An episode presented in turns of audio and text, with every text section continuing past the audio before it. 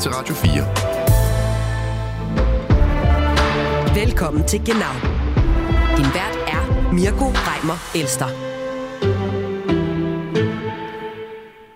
Så er det er der blevet tid til at kigge tilbage på året, der gik igen, ligesom sidste år, i fremragende selskab med korrespondent Ulla Terkelsen. Hallo, Frau Terkelsen. Hallo, herr Professor. Geht's Ihnen gut, ja? Ja, skidt med Godt godt. og godt. Godt. I dette program kan du blandt andet få svar på, hvad årets musikalske hit i 2023 har været hos vores naboer. Her kommer en lille smagsprøve. Und wenn ich gehe, dann so wie ich gekommen bin, wie ein Komet, der zweimal einschlägt. Vielleicht tut es weh, doch will auf Nummer sicher gehen, dass ich für immer lebe. Lass uns nochmal aufdrehen. Det er ligesom også, Ulla, en komet, der rammer to gange. Det, det er dig og Ja, mig. er det også, ja. Ja. Simpelthen. Simpelthen. Og øh, så skal vi også tale om øh, årets øh, ord blandt de øh, unge tysker. Det er noget af en overraskelse, men øh, mere om det til sidste udsendelsen. Indtil da kommer vi til at kigge på en række person, selvfølgelig politiske begivenheder, ikke mindst øh, de politiske personligheder, der har fyldt i året 2023. Så velkommen til denne nytårsspecial, Genaus nytårsspecial. Du lytter til Genau på Radio 4.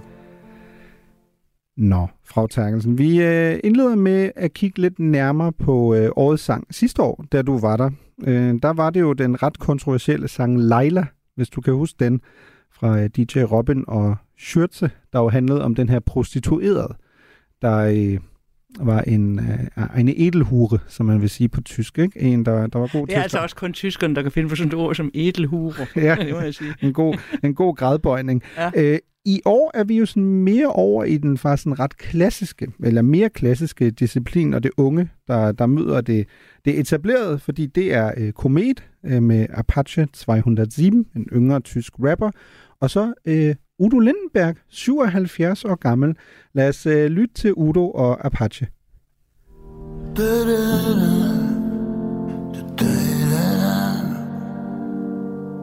Ich hör die Möwen singen am Hafen, das letzte Lied zum Rauschmiss.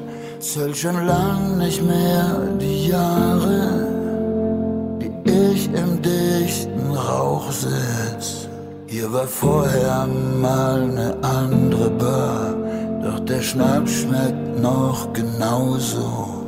Und wenn ich irgendwo zu Hause war, dann immer dort, wo der Applaus tobt. Und wenn ich gehe, dann so wie ich gekommen bin, wie ein Komet, der zweimal einschlägt. Vielleicht tut es weh, doch will auf Nummer sicher gehen, dass ich für immer lebe. Lass uns nochmal aufdrehen. Und wenn ich gehe, dann so wie ich gekommen bin, wie ein Komet, der zweimal einschlägt. Vielleicht tut es weh, doch will auch nochmal sicher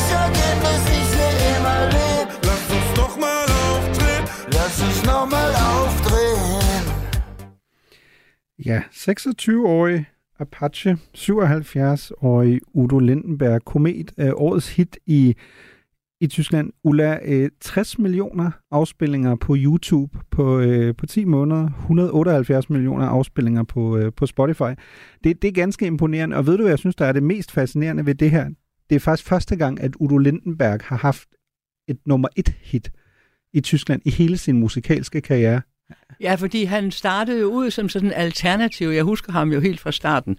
Øh, han var, øh, der var en masse skumsprøjt over ham, og det der jo også her lidt om hafen. Han er, er nordtysker, og øh, han startede som det, man sådan dengang kaldte folkesanger. Det var den der tid med øh, Bob Dylan i, i England, og en hel masse andre i Danmark, og også Cæsar og Per Dick og hvad de hed alle sammen. Det var sådan nogen, der havde en guitar, og så sang de sådan nogle øh, øh, sange ofte med et sådan lidt provokerende indhold, også et politiseret indhold.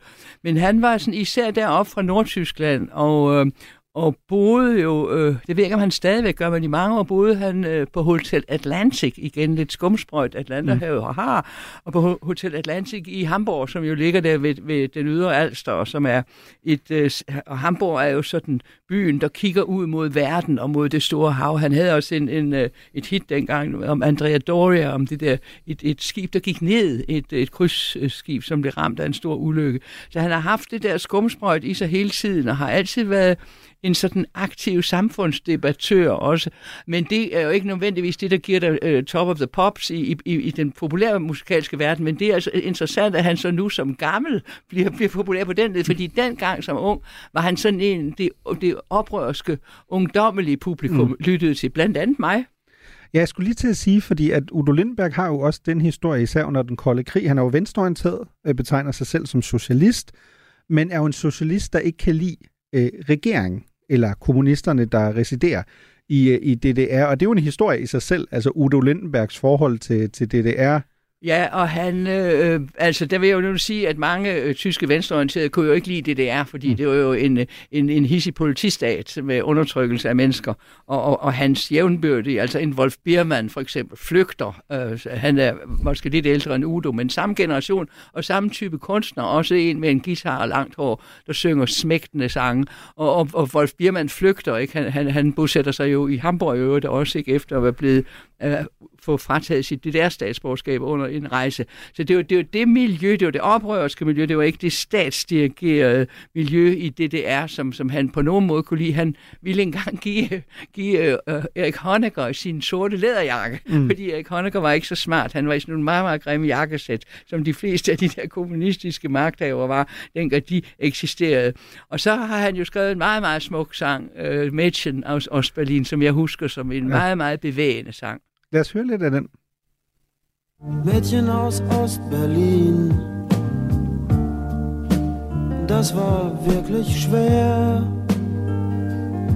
Ich musste gehen, obwohl ich so gerne noch geblieben wäre. Ich komme wieder und vielleicht geht's auch irgendwann mal ohne Nervereien. Da muss doch auf die Dauer was zu machen sein. Er den smuk? Åh, oh, det er smuk. Jeg får tårer i øjnene, gang jeg hører den. Det er en meget, meget, meget smuk sang. og det der, I komme videre, det gjorde de jo, det kan man roligt mm. sige. Altså, vesttyskerne kom jo videre, og tyskerne kom igen, ikke? Og, og der er også en linje på et andet tidspunkt, de sang, vi vil jo, vi vil jo blot være sammen, siger han til den mm. der tyske pige, som han som ung vesttysker bliver forelsket, ikke? Vi var nu sammen sein, ikke? Og det kan jo stå for hele Tyskland. Altså, mm. Tyskland ville være sammen. Altså, Øst-Tyskland, diktaturstaten, ville være sammen med Vesttyskland. Det er en meget, meget smuk sang, og jeg husker, da jeg, øh, jeg boede i Tyskland i 90'erne i Berlin i Østberlin. Og da jeg rejste derfra, øh, da min tid som, som fastboende i, i i Østberlin var overstået, jeg flyttede til London i år 2000, der fik jeg øh, den der sang på et bånd, øh, eller på, på en disk, mm. øh, fra mine kolleger, en tysk fotograf og en tysk lydmand, jeg arbejdede med. Øh, og øh, den, den, der havde de så lagt nogle billeder på nogle af historierne, vi havde lavet sammen, øh, fjernsynshistorierne, vi havde lavet sammen. Og så var det den der øh, melodi og den sang, Udo sang, der lå under, og så var der sådan et billede af mig, der sad i et tog, som kørte et S-tog af de der tog, der nu kører det frem og tilbage mellem øst og vest, uden at blive stanset af foporerne. Så det for mig er det sådan en meget bevægende sang, og jeg synes, han synger meget smukt. Mm. Han, er, han er en meget betagende kunstner på mange punkter. Jo, og jo også en stor kontrast til et, et andet stort hit, han havde, Sonderzug nach Pankow, som jo er historien om, at han ligesom, han gør jo grin med Erik Honecker faktisk, og siger, at Honecker er egentlig, han er faktisk ikke en betonkommunist. Han er en, der helst vil have lederjakke på, og han er egentlig lidt en rockertype.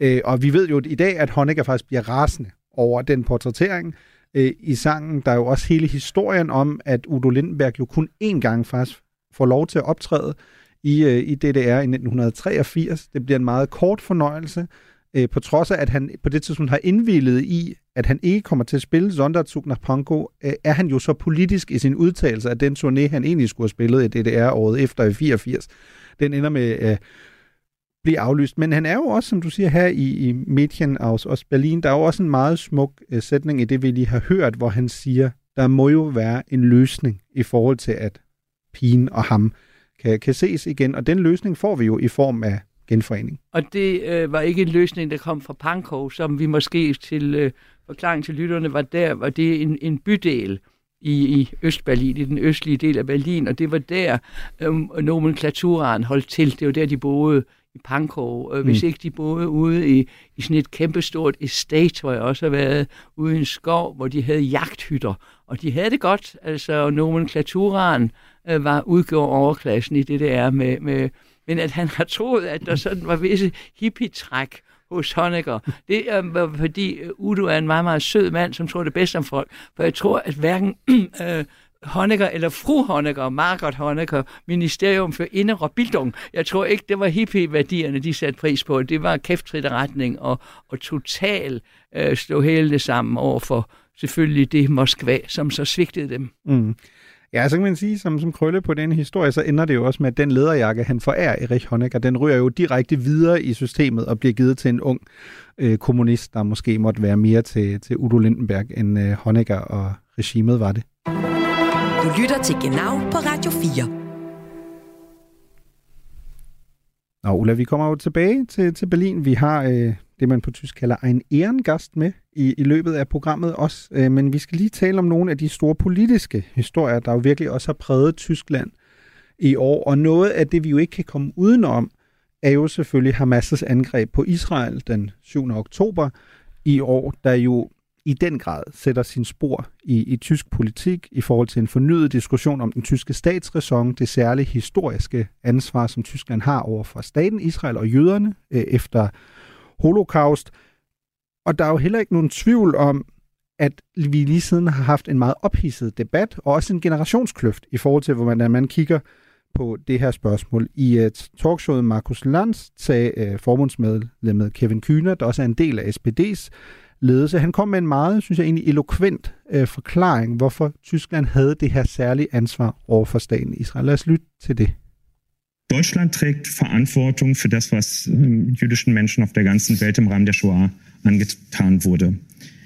Für den industriellen Massenmord an Jüdinnen und Juden. Der Staat Israel ist heute auf dieser Welt der einzige Schutzraum für jüdisches genau. Leben. Es geht einem kaum über die Lippen, wenn man die Bilder dieser Tage sieht, denn dieser Schutzraum wird jetzt ganz konkret angegriffen. Das heißt, es gibt für jüdisches Leben im Moment bei solchen Bildern, wie sie gerade kommen, keinen funktionierenden Schutzraum. Deswegen wehrt dieser Staat sich. Und wenn dieses Land, Deutschland, sein Versprechen ernst meint und aufrechterhalten will, dass wir nie wieder, nie wieder zulassen, dass jüdisches Leben in dieser Welt ausgelöscht wird, dann gilt das nicht nur für unser Territorium, sondern auch für den Ort, wo die meisten jüdischen äh, Menschen weltweit sich nun eben niedergelassen und ihren Staat aufgebaut haben. Das ist Israel. Ja, Kühnert siger jo, at Tyskland har det her særlige historiske ansvar, selvfølgelig på grund af Shoah eller, eller Holocaust, og han siger jo også, at det er især det, jeg synes, der var, der var meget rørende og meget rammende. Han siger, at man skal huske, at staten Israel er det eneste sted på, på den her klode, hvor jøderne har søgt tilflugt, hvor de har et særligt rum, hvor de skal blive beskyttet. Og et det, beskyttelsesrum. Ja, og det, bes, ja. præcis, og det beskyttelsesrum er ligesom blevet angrebet af ja. Hamas, og derfor har særligt Tyskland et særligt ansvar i forhold til at beskytte ikke kun staten Israel, men også øh, jøderne. Og der siger han jo også, og det har man ikke kun i Tyskland, det kommer vi jo til lige om lidt i forhold til de demonstrationer, vi også har set, den massive stigning i antisemitiske øh, og hadforbrydelser, der også er, har været i Tyskland i slutningen af året, men selvfølgelig også der, hvor jøderne har opbygget deres egen stat. Ulla, du har jo set relativt meget, også i forhold til det særligt tyske forhold til Israel. Hvordan vil du beskrive det, vi har set, altså også i forhold til den tyske diskurs siden Hamas' angreb på, på Israel? Fordi det er jo tydeligt, synes jeg, vi har også talt om det i det her program, det er jo tydeligt, at der er ligesom et syn i den politiske elite, hvor man har fået statsræson ind med modermælken, hvor der er bred enighed blandt de politiske øh, toppolitikere om, at man selvfølgelig skal stå last og bræst med staten Israel og med jøderne, men det er også tydeligt, der er en del af den tyske befolkning, som mere kigger konkret på, hvad der udspiller sig i Israel og, og nede i Gaza og i Vestbreden, og som har et lidt andet syn på den her situation, hvor det er staten Israel, der er aggressoren over for palæstinenserne. Og det er jo en ret svær situation at navigere i, når du har en form for kløft, i hvert fald mellem dele af den tyske befolkning, og også måske nogle af de tilrejsende, eller øh, tyskere med anden etnisk baggrund på den ene side. Og så fra, de, fra de muslimske lande. Fra de ja. muslimske lande, ja, det er klart. Øh, de holder jo med øh, palæstinenserne og synes, at øh, staten Israel i øjeblikket er en, en voldsstat, som, øh, som straffer civile øh, med udgangspunkt i, i øh, Hamas' overgreb. Det er et ekstremt kompliceret problem, synes jeg.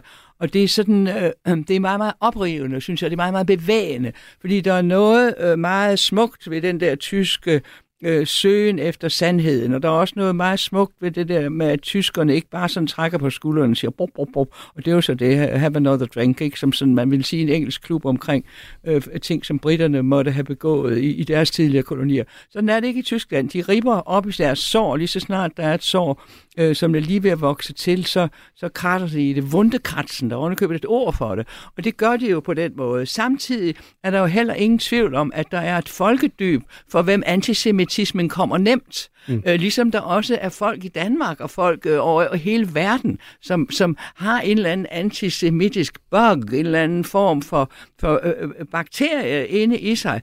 Altså det der, som er blevet sagt så mange gange, at nu kom der så den her situation i Mellemøsten, og så op ad gulvbrædderne kom den gamle antisemitisme, fuldstændig uh, urevideret, som den var i gamle dage, som den var i gamle dage i Rusland, i Polen, i Tyskland, Danmark, mm. overalt. Ikke? Den kommer op igen. Og det er særligt smertefuldt i Tyskland, fordi tyske skolebørn jo ikke, altså alle tyskere på min alder, også yngre, de er jo blevet slæbt gennem uh, Buchenwald, og de er blevet slæbt gennem uh, Belsen osv., og, og har hørt om det her, siden de var børn. Og det giver jo en sådan mærkelig øh, fornemmelse af, at det var jo ikke deres skyld. Altså, de blev, de blev født lang tid efter krigen, men de har i deres litteratur, i deres historieundervisning, så er der blevet talt og talt og talt om det. I hvert fald i Vesttyskland. Der er jo mm. også en meget stor forskel på Østtyskland, fordi der gik, øh, det, det lykkedes jo, fordi ikke lykkedes, men det man prøvede på i Østtyskland var jo, eller det det er, det var jo at sige, at alle de her forfærdelige forbrydelser, det var vesttyskerne, og nu mm. var de stadigvæk ved magten i Bonn, ho, ikke? og det var jo også rigtigt, altså efterretningschefen og så så videre, var, var gamle nazist, og så videre. Så, det, så det, det er så dybt kompliceret og så svært at handle. Så man kan godt forstå, at nogen altså stikker fingrene i ørerne og løber skrigende væk, ved at få den der meget tilspidsede moralske appel om, at det er, det er på grund af jer, at staten Israel blev kreeret. Det er på grund af os som tyskere, at man måtte få en stat, der hed Israel. Man var nødt til at realisere den sionistiske drøm om et sted, hvor jøderne kunne være i fred og ikke føle, at de skulle kæmpe for deres liv hver eneste dag. Og at det så kommer op til unge tyskere, det er en hård omgang. Jo, og så er der jo også, altså jeg synes noget, også som tysker, noget af det, jeg synes, der har været det hårdeste egentlig at se, det er jo de her historier, vi har set i Tyskland om øh, jo simpelthen altså antisemitiske, øh, ikke kun paroler, men altså jødiske, jødiske medborgere, der får at vide, du skal helst altså virkelig være nærmest inkognito nu. Man skal helst ikke kunne genkende eller have nogen formodning om, at du er jøde, fordi så kan du potentielt blive overfaldet i, i gaderne. Der har været mange historier i den tyske presse også om, hvor svært det også er for lærerstanden i Tyskland. Hvad gør du, hvis du er i en skole, hvor der måske er et, den her, som du siger, understrøm af antisemitiske holdninger, som børnene får med hjemmefra? Hvordan kan du i tale sætte det? Havde du egentlig tænkt, altså det, det har jeg sådan funderet meget over siden 7. oktober, havde du tænkt, at vi skulle komme i en situation igen, hvor øh, store dele af den jødiske befolkning i, i Tyskland anno 2023 ikke turde stå ved deres identitet af frygt for, at de vil blive overfaldet? Øh, hvis jeg skal være meget ærlig, så, så undrer det mig ikke. Altså, jeg, jeg kan godt, øh, jeg kan godt det, det, det er ikke noget, der undrer mig, altså, fordi jeg har også hørt øh, yngre tyskere, folk, jeg har arbejdet sammen med, jeg godt kunne lide, altså øh, øh udtrykkes irritation over det der kajensmærke, som de synes, de render rundt med og er blevet konstant plantet med. Jeg arbejdede sammen med øh, nogle tyske tv-teknikere engang, som havde lavet øh, tv-journalistik i Israel, og også været på Vestbreden, og de sagde, at det var så skønt, ahaha, når de kom over på Vestbreden, at når de sagde, at de var tyskere, så kom alle øh, dem på Vestbreden hen og sagde, nej, hvor er det vidunderligt at møde jer, og I havde naturligvis ret, da I øh, slå jøderne ihjel. Ikke? Og der stod de så, sådan nogle, øh, det er mænd, som i dag vel er øh, i 50'erne, som altså blevet opdraget øh, i, i gode socialdemokratiske tyske familier. Jeg kender de to, jeg specielt tænker på, jeg kender deres familier, og de har hørt om, om holocausten og Shoah'en altid, og de blev undervist i, hvor frygteligt det var. Og så står de pludselig et mm. sted, øh, hvor de får at vide, at hvad var det godt, at de gjorde det der. Og vi øh, som araber er evigt taknemmelige, fordi I var med til at slå jøderne ihjel. Altså det kommer i al sin umådelige kompleksitet ud af væggen og rammer dem på, på meget forskellige måder. Og jeg, jeg kan godt forstå, at det er dybt, dybt indviklet. Mm. Jeg skal gå tilbage til det, vi kan kalde et form for retroklip, som vi også har spillet tidligere i det her program, men som jo er meget afgørende i forhold til at forstå den politiske tankegang, der ligger bag det, man kalder statsræson. Det er, vi går tilbage til 2008, hvor den daværende kansler Angela Merkel taler i Knesset, som er det israelske parlament, og øh, her holder hun en tale, hvor hun forklarer, hvorfor Tyskland har det her særlige ansvar, og hvor hun også lover, at sådan vil det altid være. Jede Bundesregierung und jeder Bundeskanzler vor mir waren der besonderen historischen Verantwortung Deutschlands für die Sicherheit Israels verpflichtet. Diese historische Verantwortung Deutschlands ist Teil der Staatsräson meines Landes. Das heißt, die Sicherheit Israels ist für mich als deutsche Bundeskanzlerin niemals verhandelbar. Ja, det er jo særligt den sidste del, øh, Frau Merkel siger her. Niemals forhandelbar. Aldrig til forhandling. Øhm, og som hun siger, sådan har det været under alle tyske regeringer og alle tyske kansler. Sådan er det også øh, under hende. Det er selvfølgelig også et løfte, som Olaf Scholz øh, jo har gentaget. Men noget af det, jeg synes, der også har været tankevækkende, er jo også, Scholz har jo han har jo været lidt fraværende i forhold til sit lederskab her. Ikke? Altså, hvem er det, der har holdt den mest bemærkelsesværdige Israel-tale i 2023? Det var Harbeck, ja, præcis. Det er, ikke, det er ikke ja. kansleren, det er ikke Scholz. Nej, det er Harbeck. Der, der er sket en fordeling, men det er selvfølgelig også fordi... Øh, Socialdemokratiet er et pragmatisk parti her, der er alle vegne, og de grønne er jo et parti, som har en idealistisk udgangspunkt. Ikke? Det er jo folk, som har stærke meninger om miljøet i gamle dage om freden og pacifismen. Nu er de jo øh, forrest med, at vi skal hjælpe med Ukraine med våben. Der er, der, der er sket nogle ændringer der siden, uh, siden Joska Fischer og, og, og Daniel Cohn-Bendit osv.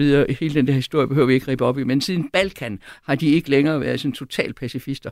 Og det er klart, at, at det er dem, der så, så skal stå som, som de rene moralister moralister, og så er det dem, der kommer og siger det. Jeg tror lige, vi skal minde vores øh, seere om, at, at mange ser vil nok til at tænke, men, men er der overhovedet jøder i Tyskland? Altså bliver de ikke alle sammen slået ihjel, eller flygtet de ikke? Men der må vi jo huske, at i en øh, generøs øh, breden armene ud efter, øh, efter Tysklands genforening og efter øh, Sovjetimperiets kollaps, der øh, fik jøder, østjøder, jo øh, indrejse og, og, og opholdstilladelser og alle mulige øh, øh, de samme goder som tyske forbundsborgere, da Tyskland bliver genforenet. Og der kom der jo en kæmpe indvandring. Jeg har ikke de eksakte tal, for det er altid svært, at det er folk, der er medlem af det jødiske trossamfund eller de jødiske kulturelle foreninger. Øh, hvad er en europæisk jøde?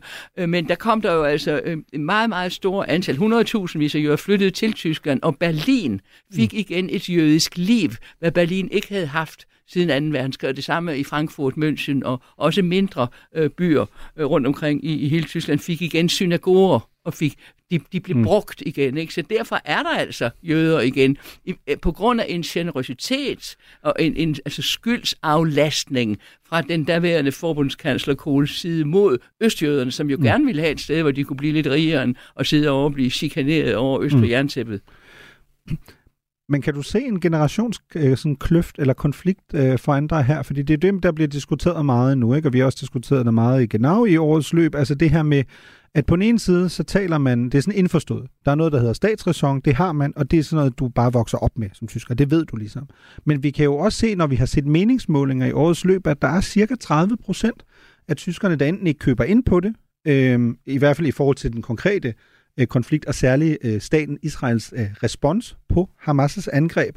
Og det er jo der, vi kommer ind i den der svære diskussion, som du også var inde på, diskussion mellem, hvad er legitim politisk kritik af, hvordan staten Israel forsvarer sig eller går til modangreb, hvornår kommer vi over i, at det er antisemitisme, og der har man jo et indtryk af i hvert fald, at der er øh, en del af den tyske befolkning, som ikke køber ind på det, mange af os bare har taget for givet, og det minder jo lidt om en anden diskussion, der også står i direkte forbindelse til, til jøderne, nemlig den her diskussion, at man er så bange for i Tyskland, at jo længere vi kommer væk fra holocaust, jo sværere bliver det. Ikke? Vi har ofte de her undersøgelser, der viser, at en, en procentdel af den tyske befolkning ved for eksempel ikke, hvad Auschwitz er. Ikke? At man er simpelthen bange for, at hvis du ikke husker historien, så kan du ikke forstå, hvorfor Tyskland har en særlig rolle her i forhold til staten Israel, som er forskelligt fra, hvad vi har, Frankrigs eller Eller Italiens. at uh, polakkerne vil have, vil, vil have penge for, for, alt det, for alt det, tyskerne ødelagde under verdenskrig. Ja. 2. verdenskrig, det er klart, det vil man heller ikke kunne forstå, medmindre man kan sin historie. Øhm, det er klart, at, at øh, der er, jo, er der en forældelsesfrist? Er der sådan en, en, er der mm. en, en sådan label ligesom på, at denne, at denne næstkaffe skal drikkes inden sådan og sådan? Er der sådan en på, på Deutsche Schuld? Jeg ved det ikke. Altså, jeg kan huske, at jeg interviewede for mange år siden ham hed Theo Sommer, som var redaktør på, øh, ja, på, dit site, ja. på dit site i Hamburg. Og han sagde, øh, han havde ikke andet at holde sig til end syv generationer. Altså, der, må, der skal gå syv generationer, ligesom i Bibelen, før den er vasket af den skyld. Jeg kender ikke noget svar på det. Jeg ved heller ikke, hvor længe, øh, hvor længe man skal gå og have hinanden på grund af noget, der er sket engang. Hadet ligger der jo, og lige så snart det bliver øh, kildret frem, lige så snart det, det, det, det altså proppen går i champagneflasken, hvis man bruger et groft, groft udtryk i den her sammenhæng, så kommer alle de der hadformer jo væltende op igen, ikke? Og det er det, vi ser nu. Vi ser, øh, Holocaust bliver øh, får en holocaust på tysk, øh, zoneoffret, får en, en, en, en, en tur igen, altså for dem, der måtte have glemt det. Og så øh, øh, har du så, at, at jøder i Tyskland, og det læste et meget interessant interview i Dagbladet Information øh, med en amerikansk jøde, som har forladt sit, øh, sit meget ortodoxe øh, miljø i Williamsburg, New York, og for at komme til Berlin og blive emanciperet moderne europæisk jøde. Og hvordan hun nu sådan bliver brugt som fetish jøde. Mm. Ikke? Og hun synes, det er frygteligt, det Netanyahu gør, men det kan folk sådan ikke forstå, altså fordi som tysker vil du være meget forvirret over, hvad du skal mene her, og hvad du tør mene, hvad du tør sige offentligt, og uden tvivl også, hvad du tør sige, når du lukker din dør og taler med dine venner. Du lytter til Genau på Radio 4. Det var faktisk et, øh, et ganske øh, glimrende øh, stikord, du kom med der fra Terkelsen. Dagbladet Information, fordi inden vi dykker ned i nogle af de andre begivenheder, der jo også har præget Tyskland i, i årets løb, så vil vi selvfølgelig også, vi vil gerne et smut til Berlin, og vi har også det vil være lidt øh, for makabert at kalde det, øh, dem vi mistede, øh, som man typisk har i sådan nogle øh, årskavalkader. Der er vi ikke helt. Men og så lidt alligevel, fordi vi har jo en situation, at en af vores mest trofaste gæster i det her program, en øh, mand, som vi elsker meget højt, han sagde jo farvel i øh, løbet af sommeren. Det er øh, selvfølgelig Mathias Sonne, tidligere korrespondent på netop Dagbladet Information, som jo nu er kultur- og kommunikationschef for Danmarks ambassade i Tyskland. Ham mistede vi jo så at sige, men alligevel ikke helt, fordi han er med. Øh, og jeg ved ikke, om du ved det, Ulla, men Mathias Sonne er jo den eneste gæst i det her program, der har sin egen introsang. Så den skal vi lige have. Det er Rolf Zukowski og hans venner med Via Vollen Sonne.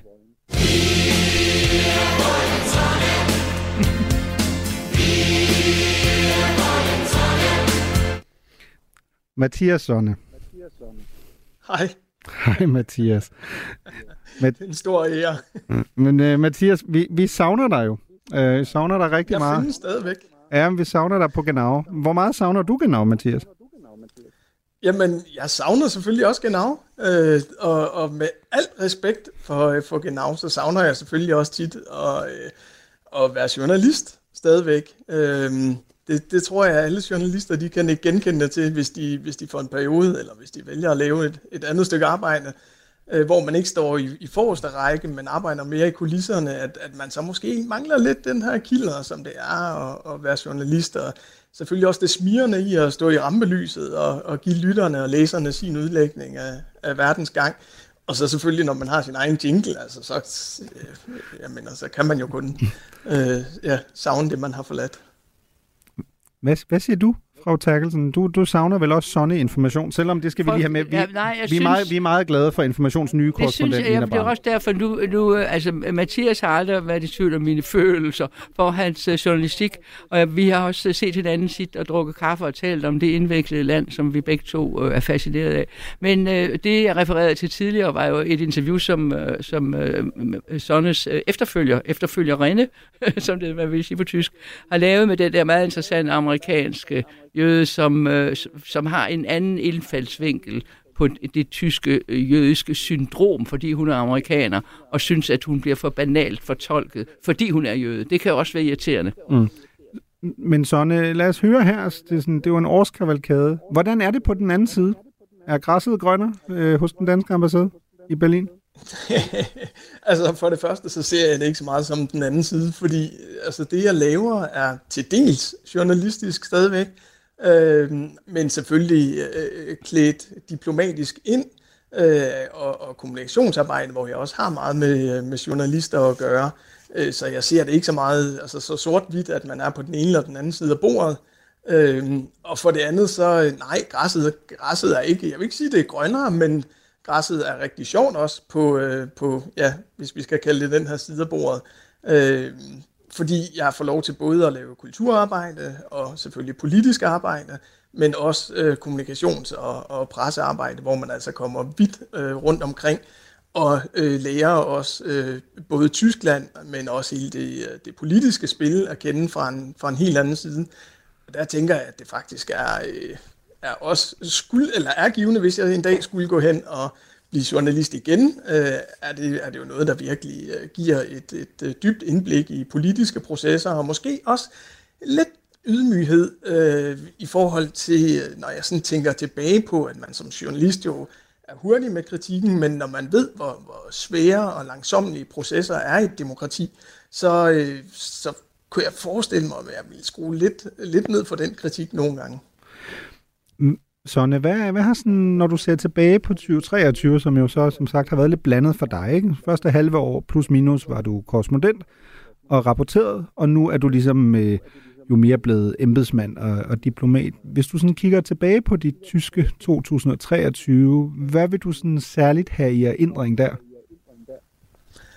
Ja, men der tænker jeg selvfølgelig på et land, som, øh, som lige nu øh, altså er i en noget presset øh, situation. Øh, Øh, og det er jo især økonomisk. Altså vi, vi oplever sådan en, en snigende recession, og så har vi oplevet den her krise omkring øh, det her hul i, i statskassen, hvor der pludselig var ja, 60 øh, millioner øh, 60 milliarder euro, som, øh, som forsvandt efter en dom fra forfatningsdomstolen. Det er en lang og kompliceret sag, som vi kunne snakke om i timevis.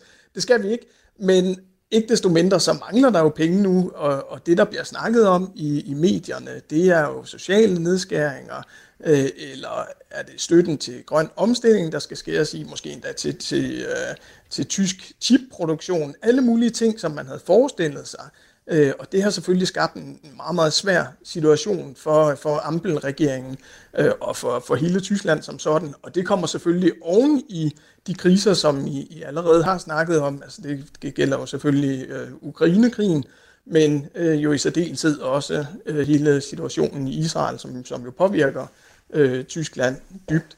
Så man kan sige, altså der, der bliver snakket meget om, om Europas syge mand igen. Vi oplever en højrefløj, der, der har en, en ret stærk optur øh, her i Tyskland, og der er en, en ulmende til, øh, utilfredshed i, øh, i befolkningen. Selvfølgelig både øh, økonomisk, men også øh, paradoxalt nok, både i forhold til indvandring og i forhold til demografi og mangel på, øh, på arbejdskraft. Så mm. der er en, en del udfordringer. Det, det kan man øh, selv som diplomat roligt, uh, roligt sige. altså det værste jo faktisk, vil, vil jeg sige på egen regning her, uh, inden jeg gerne vil høre, hvad de nytårsplaner er, Sonne. Det værste er jo, at så står det så skidt til politisk og sådan nogle ting. Og normalt som tysker kunne du altid stole på, at i det mindste gik det godt fodboldmæssigt. At man kunne sige, i det ja. mindste havde man de mannschaft. Men uh, det går jo heller ikke godt. Altså, nu har jeg været vært på det her ja, program. Dog, jeg, jeg har sige... været vært på det her program i et år, det er blevet dårligere og dårligere. Altså, der er det... forhåbentlig ikke nogen sammenhæng, øh, Mirko. Det håber Nej, det håber jeg heller ikke. Nej. Og det tror jeg heller ikke. Men jeg vil lige sige, at jeg altså så øh, det tyske kvindelandshold mod det danske kvindelandshold i Rostock i sidste uge. Og med ja, al respekt for det danske landshold, der var tyskerne øh, godt nok ret entydigt bedst. Så øh, nogle ting kan de finde ud af. Ja, tyske U17 herrelandshold er, er vist også ret gode. Måske skulle vi sende dem til slutrunden ja. Øh, i Tyskland næste, næste år. Det, det må vi lige se. Men Sonne, prøv at fortælle, hvad, øh, hvor holder du nytår hen? Er det i Berlin, eller hvor er du henne? Nej, nej, nej, nej, nej, nej, nej. Ved Gud ikke. Øh, jeg, jeg spænder langt ud af Berlin, når det bliver nytår. Jeg elsker at holde jul i Berlin. Jeg elsker at bo i Berlin øh, sommer og vinter. Men, men nytårsaften synes jeg simpelthen er en, øh, en prøvelse af en helt anden verden øh, især i det område, hvor jeg bor i, i Kreuzberg. Så øh, der, der sørger jeg altid for at komme helst ud af byen, eller mindst til en anden by, der er lidt mindre øh, og, og lidt mindre vild. Øh, det, det, øh, det er simpelthen ikke min fest. Øh, så øh, ja, lige på den dag, det er nok den eneste dag på året, hvor jeg synes, Berlin er en lidt tvivlsom by. Ellers er det jo et skønt sted at være. Du nikker, Ulla. Ja, jeg kan også huske, at jeg har også holdt nytårsaften i Berlin. Det var forfærdeligt. Øh, jeg boede i Mita, og det, nu er det Mita blevet meget, meget smart. Det var ikke helt så smart dengang, men der kan jeg huske for eksempel det der med, at folk smed fyrværkeri og alle de der hæslige ting, der laver store brag, ned i hovedet på en, når man kom spacerende ja. på gaden, selvom man gik ude midt på gaden, og i de der baggader i, øh, i Mitte, Auguststrasse Tucholsky og så videre, ikke? Der, er, det er ret smalle gader, så jeg måtte sådan zigzagge, altså for at undgå at blive ramt af et eller andet øh, kanonslag. Det var meget, meget ubehageligt, og, og der var ikke nogen, øh, der, jeg kan heller ikke lide det i Danmark, men det var endnu værre, endnu værre i Berlin. Jeg er helt enig med Mathias. jeg føler sådan lidt, at det, det ikke... Altså, man kan godt høre, at det her indslag er ikke sponsoreret af tysk turistinformation. Fordi, ikke til nytårsture nej, i hvert fald. Nej, fordi nej. turen går ikke til Berlin øh, nytårsaften, øh, tydeligvis. Men turen går selvfølgelig også til Tyskland i 2024. Tusind tak, Mathias Sonne. Som sagt, vi savner dig, men vi øh, glæder os til at høre mere fra dig i den ene eller anden sammenhæng i 2024. Det skal I få lov til. Tak for. Du lytter til Genau på Radio 4. Nå, øh, frau Terkelsen, men Sonne har jo allerede været inde på det. Altså, vi bliver jo også nødt til at tale om, man kan ikke tale om Tysklands 2023, uden at tale om, at den store historie jo har været højredrejning, som vi ser politisk set i, i Tyskland. Alternative for Deutschland øh, har fået rigtig gode valgresultater, både i Hessen og, og i Bayern. Øh, 18 procent i Hessen, det bedste resultat nogensinde i AFD's øh, 10-årige levetid i en øh, vesttysk, øh, vesttysk bundesland. Øh, og det er jo interessant, og så 14 procent i, i Bayern, hvor man også lige skulle have med, at uh, Hubert Aiwanger og Freie Wähler jo også fik et rigtig godt uh, valg. Så jeg tror, der er vel ikke nogen tvivl om, at vi ser en højere drejning. Og så øh, går de fremad igen. Det sidste, jeg så, var, der kommer sikkert ud hele tiden undersøgelse, det sidste, jeg så, var, var, var ind i Fokus, øh, øh, magasinet Fokus, og det er, at partiet nu har øh, på nationalplan en opbakning på 22 procent. Og det er jo meget mere end både de grønne og socialdemokraterne, meget mere, og kun mindre, og meget mere selvfølgelig end FDP, de frie demokrater. Og det eneste parti, der så er større, det er, er CDU, CSU, altså den store borgerlige blok. Så det vil altså sige, at de, de suser fremad. Øh, og øh, det... Øh, øh, er jo er der mange, mange, mange forskellige forklaringer på, også hvorfor det er mest i det gamle DDR, at de så så stærkt. Øh, men så er det jo så, øh, om de vil få en konkurrence, Mirko, mm-hmm. i den kommende tid fra unsere Sarah, fra Sarah Wagenknecht, øh, som ja. jo på mange måder mener det samme som Alternativ for Deutschland på nogle helt centrale punkter. Indvandring, øh, øh, øh opposition mod sådan kulturel metropol, kosmopolitisk kulturel arrogance, alt det der, ikke?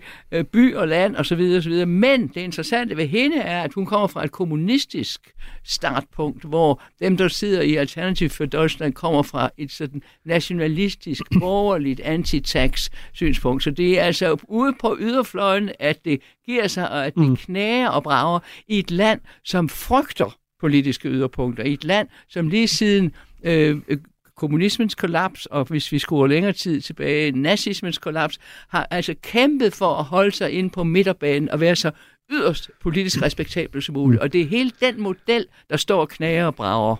Ja, og som du, som du er inde på, vi har jo også talt om det i, i programmet i årens løb. Den store historie var jo, at man havde spekuleret nærmest hele 2023.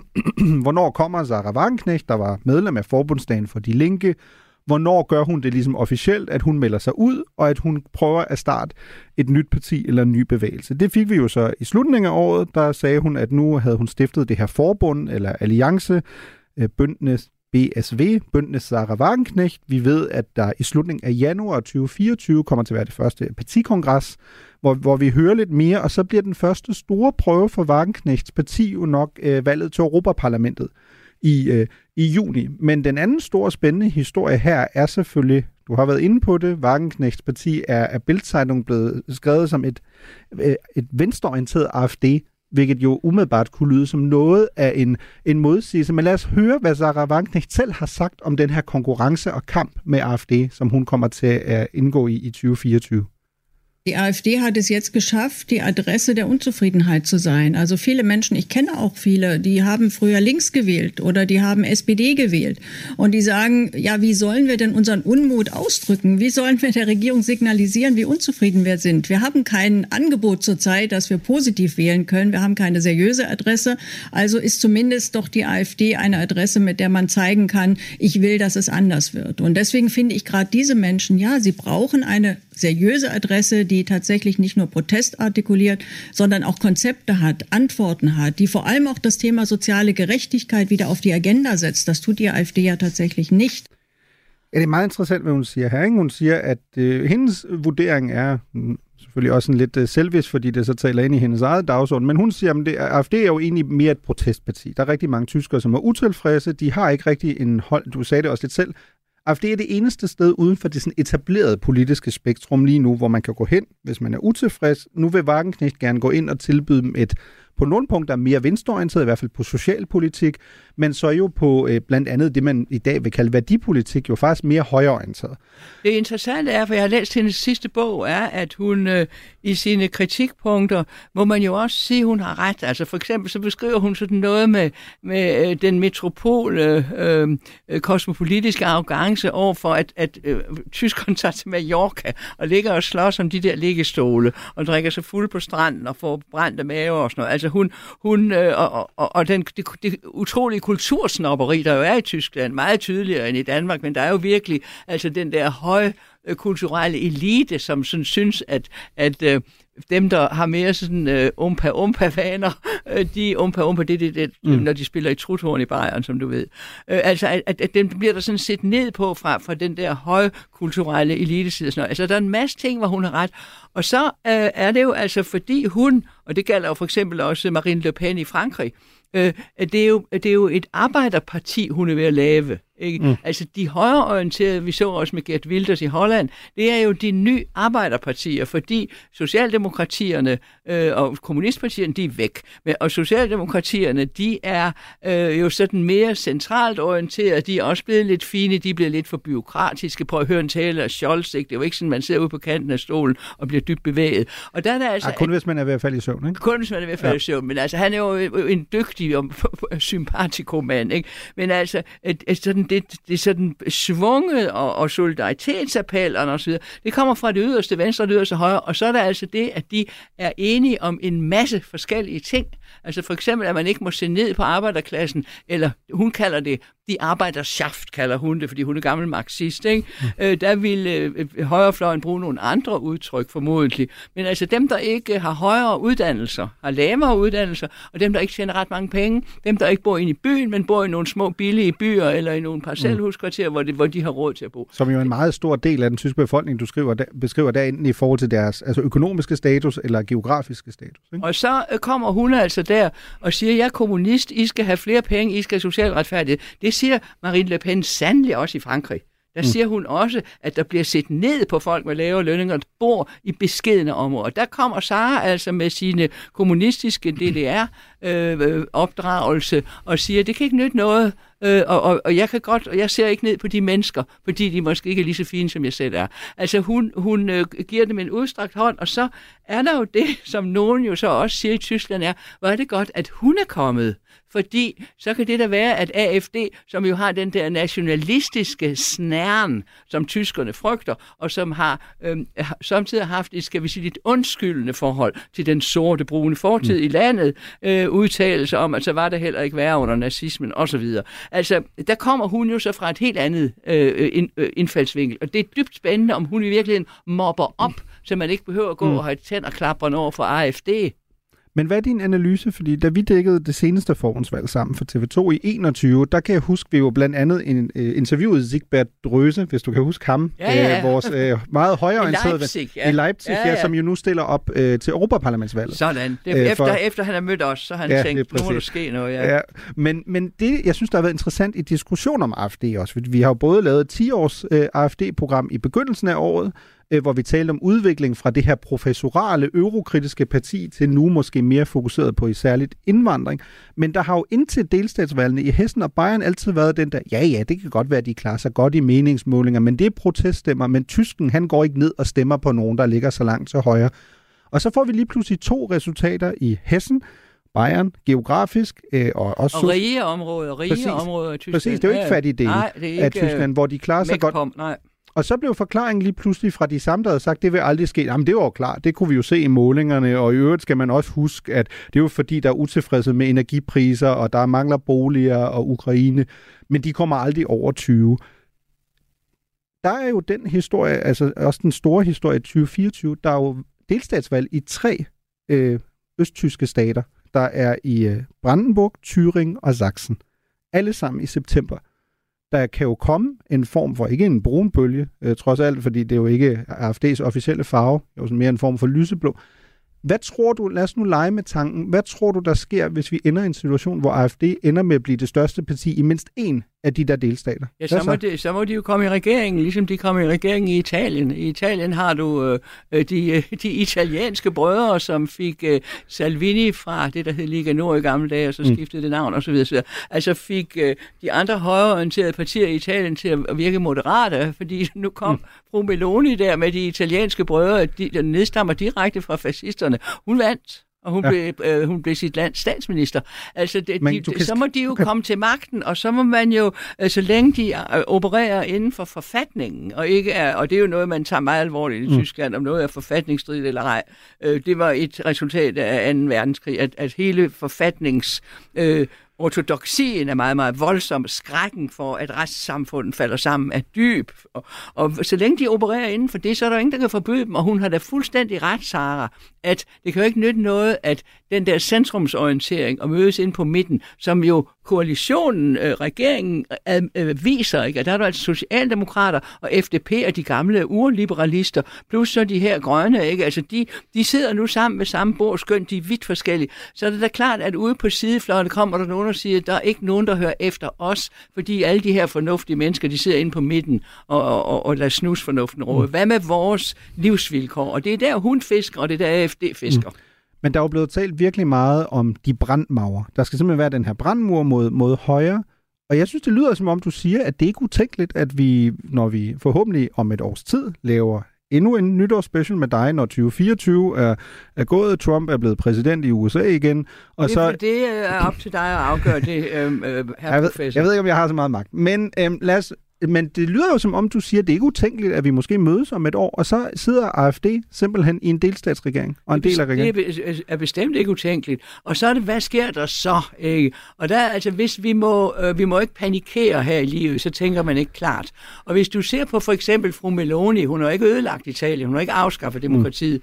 Mm. hun har fået øh, afsat nogle øh, flygtninge til Albanien, og det var, øh, var de ikke så glade for i Bruxelles. Men øh, hvad så med, det er da bedre end at sende dem helt til Rwanda. Ikke ikke, vil hun så nok sige, fru Meloni. Altså, øh, de der, øh, du kan jo ikke sige, at sådan nogle partier ikke må være der. Hvis de ikke er imod forfatning, så må de være der, og de udtrykker en irritation og en frustration hos befolkningen. Og så må man øh, øh, se, hvad der sker med dem, når de kommer til magten. Altså, som man så ofte har sagt, øh, man fører valgkamp med poetiske midler, men man reagerer med prosaiske midler. Altså når realiteten kommer, så kan det være, at, at, at de ikke er helt så farlige, som, som vi i øjeblikket vil gå rundt og sige, men at arbejderklassen, som hun vil sige, de arbejderschaft, som Sara vil sige, samles i protestpartier i øjeblikket, det bør ikke overraske nogen. Det er noget af et scenarie, du maler op der, synes jeg, fra Terkelsen, hvor det er jo lige før, at det etablerede Tyskland simpelthen skal se på Sarah Wagenknecht og tænke, hun er brandmuren for det politiske system. Det er hende, der skal trække tilpas mange stemmer væk fra AFD, til at man ikke ender i en situation, hvor man ikke kan komme udenom øh, dem i forhold til at danne en regering. Jeg er spændt på, hvordan det ser ud, når vi mødes om et års tid. Du lytter til Genau på Radio 4. Fordi vi skal også lige over en helt anden grøft her til sidst. Vi skal afslutte med at kigge på årets ord. Sidste år, altså i 2022, lå øh, ret meget til højre. Ikke? Det blev Zeitenwende. I år øh, er vi blevet lidt mere specialiseret. Vi kigger på årets ord, ord blandt de unge tysker, som her øh, bliver præsenteret af verden for Tagesschau, Susanne Daubner. Das Jugendwort 2023 steht fest und es ist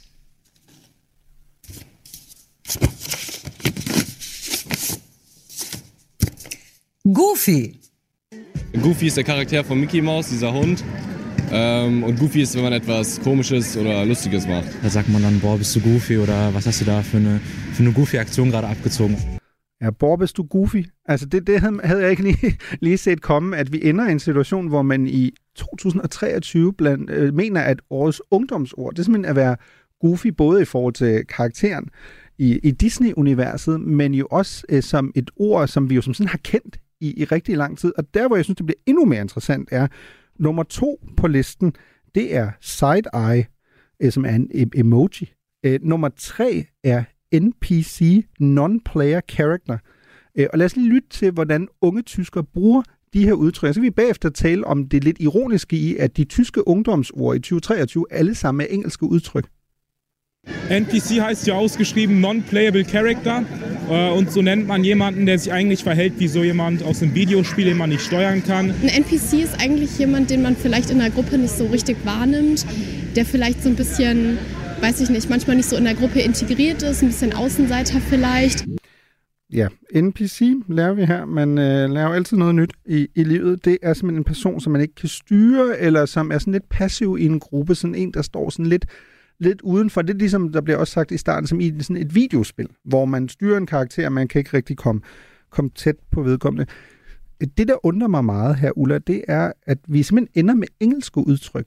Altså i Tyskland er alle steder, og ikke kun ét. Altså Goofy er Det ikke engang... kan ikke undre dig, Michael. Altså, øh, Mirko, i din, øh, i din generation taler alle jo, du er jo ung, der taler alle jo halvamerikansk. Jeg vil ikke sige engelsk, for engelsk er lidt flottere. Men det er jo sådan halvamerikansk. Altså slang, moderne slang er, øh, altså nu er, er cool, øh, cool sagde man før, men nu er det åbenbart goofy. Det er sådan lidt det samme, ikke? Goofy. Det må jeg straks begynde at sige i stedet for cool. Men, Jamen, øh, jeg tror, Goofy er mere akavet, Okay, tror jeg egentlig. ja, okay, cool, det er sådan smart, ikke? Det, Mm. ja. Men øh, altså, det, det undrer overhovedet ikke mig, og øh, det er jo fordi, øh, at populærkulturen, også i Tyskland, og hvis vi nu sådan er bange for de der lange sorte skygger fra Sarah, kommunisten Sarah og, og dem der fra AFD med deres sådan lidt apolog forhold til, øh, øh, til, til nazismen, så er det da godt, at de snakker amerikansk. Mm. Øh, ikke øh, fordi de godt kan lide Trump, men fordi det er den moderne, digitale øh, pop-rock-kultur, som jo er en venlig kultur. Ja, det må man sige, men du er ikke sådan, altså man plejer jo at sige, Deutschland land der digter og denker, ikke? Altså, Altså, det, det tror jeg ikke. Det tror jeg er nogle år siden. Altså, øh, tyskerne har jo altid været meget øh, øh, hurtige til at opsnappe amerikansk pop-rock-musik. Altså, i min ungdom var det tit tidligere, at sådan nogle fænomener øh, kom til Tyskland. Altså, hvor fik The Beatles deres gennembrud? Det fik de i en, i en klub i Hamburg. Ikke? Altså, der har jo altid været en, øh, en, en tiltrækning i Tyskland til sådan en, en angelsaksisk, øh, skarp øh, afslappethed. Måske fordi øh, det modsatte var det, de forsøgte at lære dem i skolerne, så derfor så, åh, giv vi bare var amerikanere. Jeg synes bare alligevel, det er sådan ret bemærkelsesværdigt, fordi for eksempel i Danmark, som jo er et land, hvor den amerikanske kultur virkelig også altså, har spillet og spiller en stor rolle, der er der jo alligevel nogen, ingen nævnt, ingen glemt, øh, har Jarl Kortor blandt andet, som Jarl Kortor har jo virkelig kastet sig ind i kampen for det danske. Han synes, der er simpelthen for mange engelske udtryk. Han vil ikke have, at der bliver talt engelsk, når man bestiller sin, øh, sin kaffe eller andet et sted øh, i, i Indre København. Tror du ikke, der alligevel er nogen, der sådan har et lidt i situationstegn altmodiske spil af Tyskland, der vil tænke, prøv at høre, de synkroniserer stadig deres tv-serier og andet, og så løber deres unge rundt og siger Goofy. Altså igen, det er jo heller ikke, fordi Goofy er blevet opfundet i forgårs. Altså han har ligesom været, han har, he's been around some time, ikke? Jo, men øh, jeg synes, at øh, det er forfærdeligt, det der med de eftersynkroniserede filmer. Det er jo det, der gør, at tysker tit har sådan den der komiske, don't mention the war, og accent, når de taler engelsk. Ikke? Altså danskere taler jo meget bedre engelsk. Øh, altså det lyder i hvert fald som engelsk, mm. som tysker som samtidig gætte, om det er noget af det, de snakker. Ja, man kan sige, de den eneste tyske accent, vi stadig godt kunne lide i 2023, men der forsvandt den jo også. Det var Henry Kissinger, ikke? Han, han var den eneste, der så døde som 100-årig, der ligesom godt, han måtte gerne have den der tyske Han var fra accent. Bayern. Ja, præcis. Fyrt, der har Ja. jeg jo ikke været. Der var Ludwig Erhard også fra, vidste du det? Ja. De havde gået på den samme skole, ikke samtidig, for de var ikke jævnaldrende, men de to mænd havde gået på den samme skole. Det været en virkelig god skole. Ja, ikke i forhold til engelsk udtale, åbenbart, hvis man kigger på Nej, Kissinger. men i forhold til øh, øh, viden om økonomi und Geschichte, Wirtschaft und Geschichte. Ja, det, det må man sige, ja. Øhm, ja, jeg, jeg, ved, jeg ved ikke, hvad jeg skal sige til det. Jeg er stadig helt målløs over, at det er blevet goofy, og det er tre engelske udtryk. Jeg synes sgu, jeg vil begynde at introducere Goofy i min nærmeste omgangskreds i Frankrig, hvor jeg bor med de endnu mere spro- angste for det franske sprogs øh, inficering af, af, af engelske gloser. Ja, men så, så slutter vi simpelthen, vi slutter simpelthen der, frau Terkelsen, simpelthen, det er jo det er utroligt. Øhm, sikkert et år, det har været. Jeg er sikker på, at når vi mødes om et år, så, så bliver det jo endnu vildere, fordi historien skriver jo allerede sig selv. Ikke? Vi har øh, Europamesterskabet i, øh, i Tyskland. Øh, ved nærmest ikke, hvordan man skal sætte sine forventninger der, øh, efter det vi har set i 23. Har delstatsvalg. Jeg tænker, jeg kan også godt afsløre, du bliver jo 80 i Ja, 2024. og, øh, og, og så skal jeg bo noget, en del af året i, øh, i Tyskland, også i Berlin, som jeg elsker. Ja. Tror du, hvordan tror du, det bliver? Bliver du sådan en NPC, eller bliver det goofy at bo i Berlin? Jeg er helt klar til Goofy. Ja, det tænkte jeg nok. Tusind, tusind tak for din tid, Frau Terkelsen. Guten Rutsch und ein frohes neues Jahr. Vielen Dank. Du har lyttet til en podcast fra Radio 4. Find flere episoder i vores app, eller der, hvor du lytter til podcast. Radio 4. Ikke så forudsigeligt.